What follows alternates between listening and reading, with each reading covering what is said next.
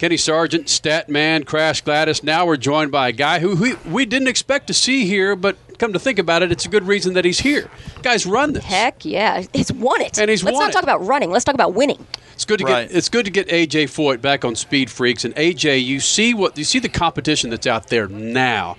You as a young twenty something, could you go out there and kick those guys' ass like you did back in the day? Well, there's no way I can prove it, but I think I'd have been pretty competitive.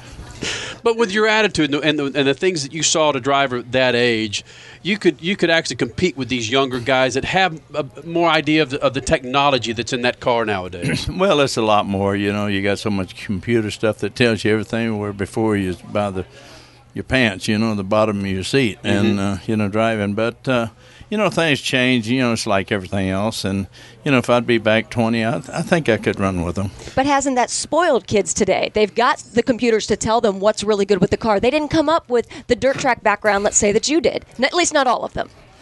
Well, some of them did, and you know, towards the end there, you know, we had the computer stuff, but it does make it a little bit easier because it tells you what you're doing wrong, and when you come in with your chief mechanic and all that, the mechanic kind of knows the mistakes you are making and try to help you correct them. Where before it's just you and him talking, so it's a big difference today. I'll never forget back in my early day, I worked with Dick Simon Racing a couple of years, and I remember when I believe it was Lyn St. James was with him, and she swore to the guys, Hey, I was flat out around Indy. And they go, No, you weren't. Look at this telemetry.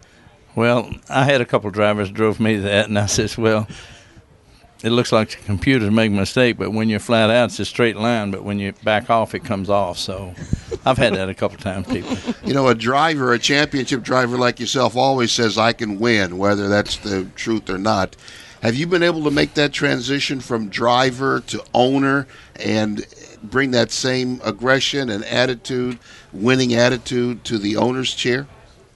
Well, to a point, yeah. I mean, it's just a lot of it today is it's a combination of the whole team mixing. You know, it's uh, kind of like when I drove for Bignotti, we was unbeatable, and then I went off and drove some other people. We sit up front, but we kept blowing up. Went back home, started winning again. so it's all a combination. It's not just one person. It's got to be a, all a team effort. Have you been able to follow? You're an IndyCar most of the time now. You've been able to follow the sports car merger talks, and what do you? What's your opinion on that? Well, you know, I never did run that many sports cars all my whole career because the time I went over and was co-driver with uh, Dan Gurney, you know, we sat on the front and led the race 23 and a half hours. Been invited back many a times, even before I retired. And I said, I went over as a rookie, come back a winner. I have nothing to prove. so I never went back over there. You know, it was a great race. And I, I just never run that much. And a couple times when my daddy was in the hospital dying, Mr. France called me two or three times about coming here the 24 hour race, or would have never came here. And fortunate enough, you know, we won the race here a couple times. So, you know, I never was too much in uh, sports car driving. I was mainly midgets and sprints and stock cars.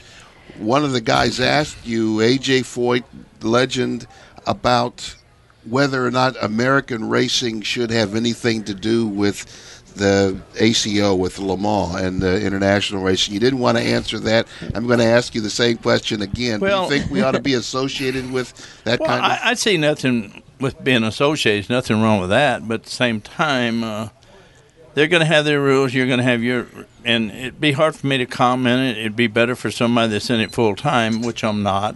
You know, I'm just like today. I'm here as a spectator, and I supposed to have been here last year as grand marshal. And if you recall, I was. Hmm. Kind of hurting pretty good in the hospital, so I'm glad to be here. I'm a lot better today than I was a year ago. AJ Foyt joins us on Speed Freaks. And AJ, I grew up just north of Dallas, and really all we had was drag racing and those old noisy sprint cars at Buffalo Speedway outside of I 35. And I really wasn't exposed to IndyCar or stock cars. And I know where you were raised. W- Once you once you got outside those sprint cars, how did how did your mind expand into other series and really start to understand IndyCar and when stock I, cars? When I left Houston, like you say, you know, we run the midgets and stock cars around there, and then I went on the circuit with USAC, you know, the midget circuit, and then when IMCA, and I run won a big race at Salem. So, Jimmy Bryan done won the championship three times, and Al Dean and seen me run the high banks, and they said anybody crazy enough to win on the banks would run good at Indy. So that's how they picked me up, and uh, I just continued on from there. You know, so So was the Indy 500 a dream for this old kid in Houston? it really was. I think in my lifetime that was a dream, just being good enough to qualify for the race, and then be lucky enough to win it once. You know, that was great. But was Once. but did Or mom, four times. But did Mama ever say, AJ, you're not going to run in that in that dangerous race?